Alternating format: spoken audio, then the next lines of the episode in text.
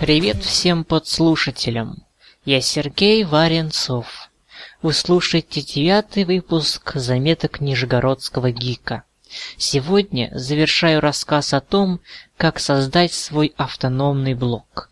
Расскажу о рубриках, метках, миниатюрах и многом другом. Поехали!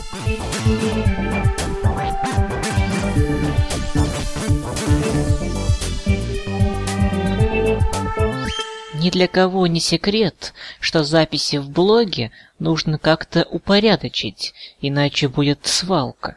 Для этого и предназначены рубрики и метки. Рубрики – это категории, на которые делятся записи в блоге. Каждая запись может входить в неограниченное количество рубрик. Однако для читателей будет удобней, если каждая запись будет в какой-либо одной определенной рубрике. Так, например, статья про День города может быть в рубриках «Общество», «Праздники» и «События». Но для читателей будет удобнее, если в каждой рубрике будут свои статьи, не повторяющиеся. Это позволит просмотреть больше уникальных страниц с меньшими трудозатратами. Рубрики обычно делят тематику всего блога на подтемы. Создайте несколько рубрик, не очень много, так, чтобы, если что, они уместились в меню. В достаточно старых блогах, где не одна сотня записей и множество рубрик и подрубрик, бывает трудно найти статьи по конкретной теме, ведь название не всегда содержит дословный поисковый запрос. В этом случае выручают метки. Метки – это ключевые слова, которыми можно пометить статью. Например, статью о дне города можно пометить метками «праздник», «событие», «день города», «общественная жизнь» и так далее. В сайт-баре можно вывести облако из меток. При клике на любую метку можно вывести список записей по данной теме. Старайтесь создавать метки с умом.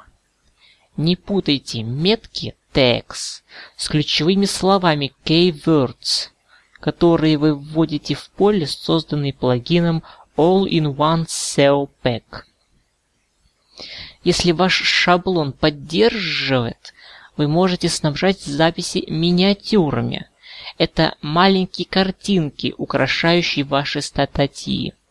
Как правило, они используются большинством тем оформления используются для показа на главной странице, страницах архивов и рубрик, страницах записей, а также в слайдере и на сторонних сайтах. Да-да, социальные сети тоже берут изображения из миниатюры, когда вы нажимаете «Поделиться ВКонтакте» или «Рекомендовать на Фейсбуке». Фотографии для миниатюр должны быть вашими собственными.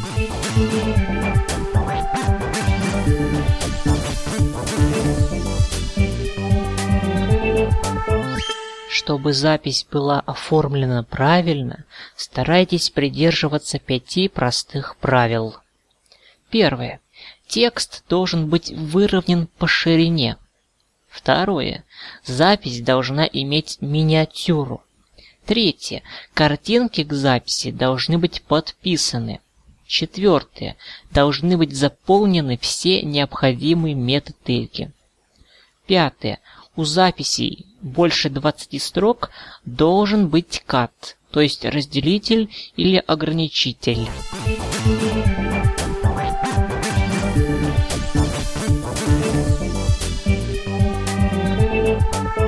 Оформлять записи красиво – этого еще мало, чтобы стать хорошим блогером.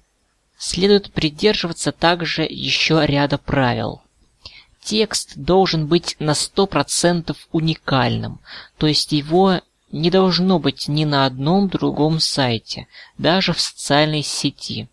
Уникальность проверяйте в Avadvega Plagiatus или аналогичных программах. Фотографии должны быть сняты лично вами.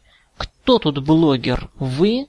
Копировать картинки с других сайтов могут все, а снимать что-нибудь интересное самостоятельно могут только хорошие блогеры. Орфография и грамматика – это наше все. Проверяйте свои тексты на ошибки. Храните фотографии и медиафайлы на своем сервере, то есть на хостинге, но никак не на файлообменниках. Исключение YouTube и аналогичные сервисы для видео, а также подкаст-терминалы. И никаких всплывающих баннеров и прочей агрессивной рекламы в блоге, никаких продажных ссылок хотя бы первое время. Дайте своему сайту развернуться.